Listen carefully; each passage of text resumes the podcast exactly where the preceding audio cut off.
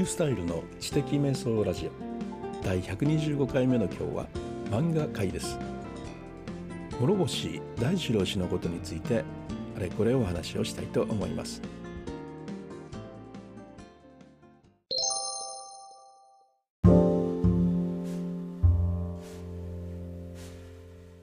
え諸星大二郎という漫画家ご存知ですか？まあ、今の方にはあまり馴染みがないかと思うんですがしかし、まあ、あの今でもコアなファンをずっと抱えていらっしゃる漫画家さんなんですよね。で漫画家の中の漫画家と言われている方で、まあ、数ある漫画家さんたちがねあの本当にリスペクトしている方のようですね。なんでかというとねなんでこんなこと言うかというとそのこの間あていうか木曜日の夜ですか「あのまんべんネオ」ってあるんですよ。であの「やわら」とかの漫画を描かれたねあの浦沢さんが、まあ、あのパーソナリティなんていうんですかね司会をされて、まあ、普段見られない漫画家さんの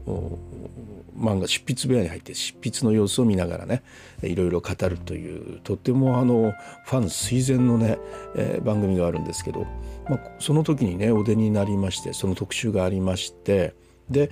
えー、その中でね言われてたんですね浦沢さんがね。漫画家の中の漫画家っつってね。で漫画家がもうリスペクトしているっていうふうなことでね、えー、本人ご本人びっくりしてらしたんですけれども。いや僕もねびっくりしたんですよね。あこのここまでこのねディープなね あのコアなあのコアというか深いあのニッチな分野のねお話を書かれる異色の漫画家と僕は思ってたんでね、まあ、その方々はあの漫画家の皆さんからねリスペクトされていると知ってですねあそれ逆すごいことだというふうにちょっと思ったんですね僕も本当に大好きな方なんでね。まあ、あの誰だよと思われる方がいらっしゃるかもしれないんですが、まあ、1970年代の、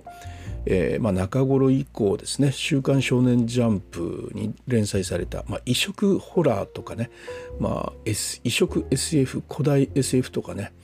まあ、の古代のさまざまな宗教とかうん歴史とかねそういうものとあと SF を織り交ぜたようなですね非常にあの広大なスケールで描く本当にそんなことがあったんじゃないかっていうようなことをね、えー、思うようなうん、そういうその歴史を加味したようなね作品なんですね。であの古代のねあの大和武がまあ現代に転生したっていうようなテーマで、まあ、それをずっとですね本当に見続ける竹之内の宿根っていうね、えー、まあ千何百年も前のに実在した人物なんですけれども、まあ、彼が本当に彼の転生をずっと見続けてるんですよ。あのまあ途中で、まあ、ネタバレするとねまあ、あの古代のコールドスリープの技法を使いながらね、えー、途中途中で中に入りながらあ途中で転生してくる、ね、大和武の御事をずっと置いていくんですが、まあ、そのような中に出てくる、まあ、本当自然にねそれらがね描かれていくんで、まあ、あの本当にそういうことがあってるんじゃないかってね思うぐらいの、ね、ものがあってですね、まあ、それそういうようなあのお話書かれる方ですね。あとそれが終わった後は今度孔子暗黒伝っていう今度は中国のあの似たようなお話でねこれがまた通底しているっていうかですね全部つながっているんですねこの日本の孔子あの韓国神話とかとね。まあそれらの絵柄はねなんかねちょっと暗いですよ。あの暗いけどねあのね非常に魅力のある絵ではありますね。暗黒神話とか諸星大二郎とかでねあの Google でググってみられるとねはあ見たことあるなって思われるかもしれませんね。まあ、それとか決してそのいわゆるうまい絵ではないなと思われるかもしれませんね。まあ、そのようなあの漫画家さんでもう非常にこれがね当時ジャンプにこれが連載されていたとはね思えないような内容ですね、まあ、それなりに人気があったからあのジャンプにずっと連載をされていました、僕たちもですねもう本当に、えー、暗黒神話の頃は僕はまだ中学じゃなかったっけ？高校にななるかならないかの頃だったのかな？本当にそこに出てくる古墳とかね行って中見たかったですもんね。まあそういうような方と時代背景ということでねお話ししました。でうんそのねあの諸星大二郎さん改めてねこの間漫弁を見ましてでまあ漫画家の中の漫画家とこう言われていらっしゃるんですけどねあのなんかね分かった気がしますよね。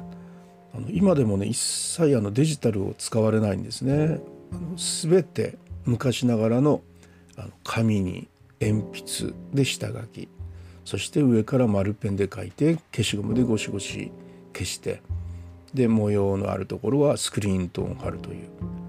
もうそのやり方をもうね40年ですか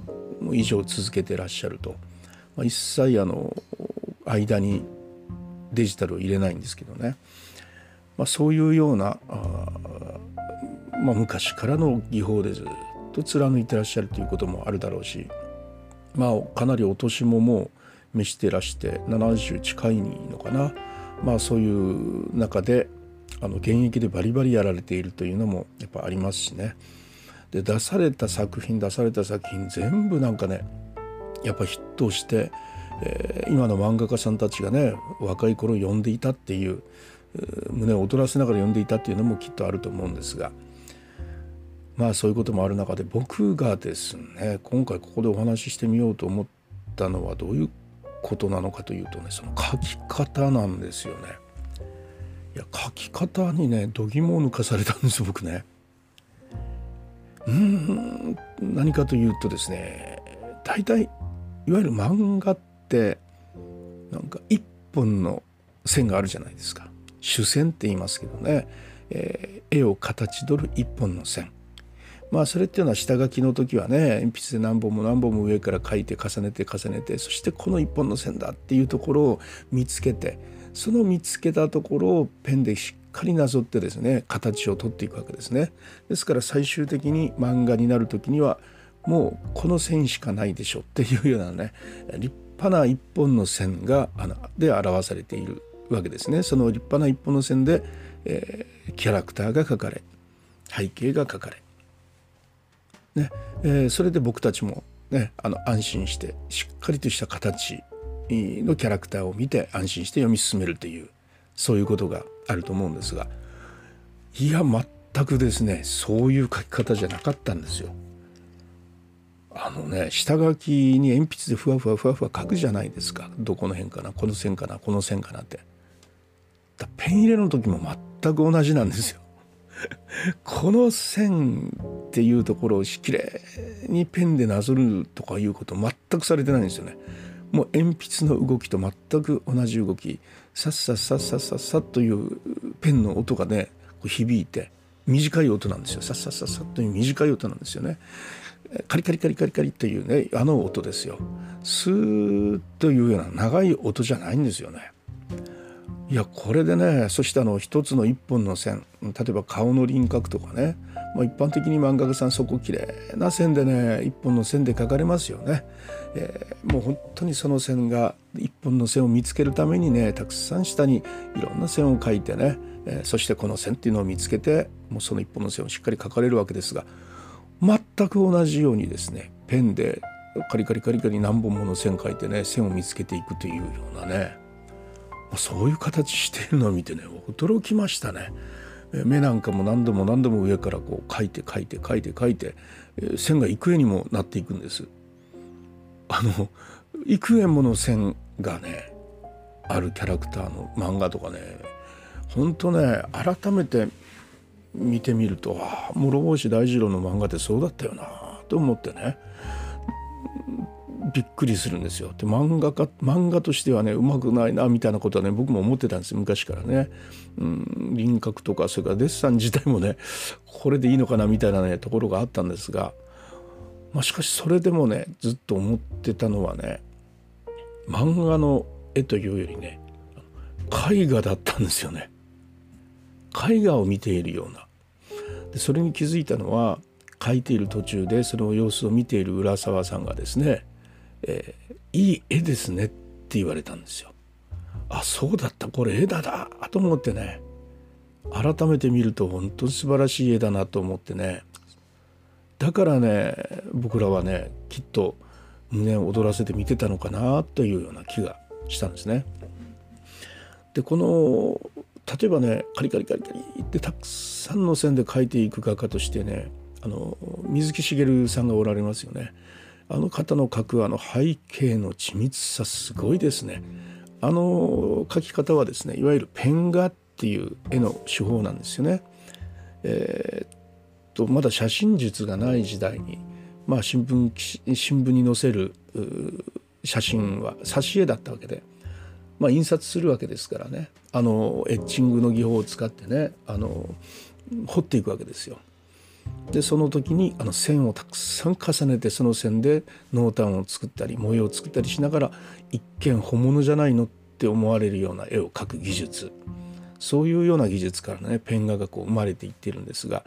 もうあの水木しげるさんの絵って写真これ白黒写真じゃないと思われるような緻密な絵がありますよね。よく見たら線が重ねて描いてあるという。まあねそれに近いんですがそれとも違う。水木しげるさんの場合はあのキャラクターはきちっとした一本の線がもうちゃんと形作られてますね。諸星さんの方はもうそこ自体がぼかしている。ぼあのぼやけているというかね。でその番組の中ではねあのやっぱそのようにこう本当の線というのをわざと書いてないんじゃないかというようなことをね言われてました。そこにリアリティがあるんじゃないかと。わざとね残していると。あの本当じゃきちっと固めたものじゃない部分を残しているからそこにリアリティがあるんじゃないかっていうようなねいや僕もねなんかねそれすごくわかる気がしますね。なんかね量子論を思い出したんですよ。あの量子もねあのなんかほら核の周りに電子が回っているというようなイメージがあるじゃないですかね。であるいは単なるイメージであってそこに本当にそれがあるわけじゃないんでまあ、電子がそこに出現する確率というのをずっと表していくと雲みたいになってその雲というのがまあ回っているようなね周りにあるようなイメージでそこにあるっぽいよっていうのがあの電子が回っているようなねあのいわゆる原子運というもののようですよね。量子の考え方っていうのは確率でそこに存在する確率で表されていくんでねなんかそれを思い出しましたね。もうあのきちっとした線でそこにあるという形で、えー、なんですかそこにピタッとこう縫い付けるっていうかねあのいうではなくてまあそこにこんなのがありそうだよみたいなね。でこう話してて思い出したんですけどあのレオナルド・ダ・ヴィンチのあのモナ・リザの手法なんかがやっぱそうですよね。考えてみればね。あのスフマートって言ってあのまああの顔の輪郭と背景と明確に分けずにスーッと溶かす込むような形でされている技法をねダ・ヴィンチは編み出したんですかねスフマートっていうね。あれもそうですよね。あの輪郭を取ることでそこに封じ込めないっていうか、まあ、そこで生き生きしている感じを出すというのか。なんかそういうとこでつながってくるようなね気持ちがしました。全然関係ないとこから話持ってくるとね、まあ、昨日のねあの回で話したジョン・レノンなんですけどねでなんでジョン・レノンと漫画家がつながるのっていうとこなんですが、うん、そのジョン・レノンの僕ね魅力っていうのはねやっぱり同じようなとこなんですよ。未完成の完成っていうか彼がね出してるものっていうのの魅力的なあ曲っていうのはねこれ未完成じゃないのっていうようなねのが結構あるんですね。うん、きちっと仕上げてしまわないきちっと仕上げてしまわないところで終わってるそこになんかねすごいなんか広がりとかにあのそういうのを感じるんですね。だからね似たようなものをね感じました。いや決して諸星大二郎さんの絵が未完成と言ってるわけじゃなくてまあ最終的に絵として封じ込めないで残しているところですよねそういうのがあの線に現れているなというふうに思いました。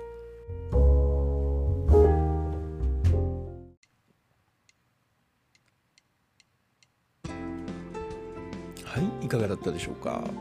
まさかですね諸星大二郎のことを話しているとこんなに時間が経っているとはね、14分超えてしまってましたね。えー、本当67分で終わるんじゃないかなと思ったらね話しているうちにやっぱりねいろんなこととつながってきますよね、えー、水木しげるさんぐらいまで僕話そうと思ってたんですけどまさかダ・ヴィンチが出てくるとは思わなかったしジョン・レノンが出てくるとも思わなかったですね、えーまあ、話すっていうことはね面白いですね。言語化するっていうのはね。それではまたリュースタイルでした。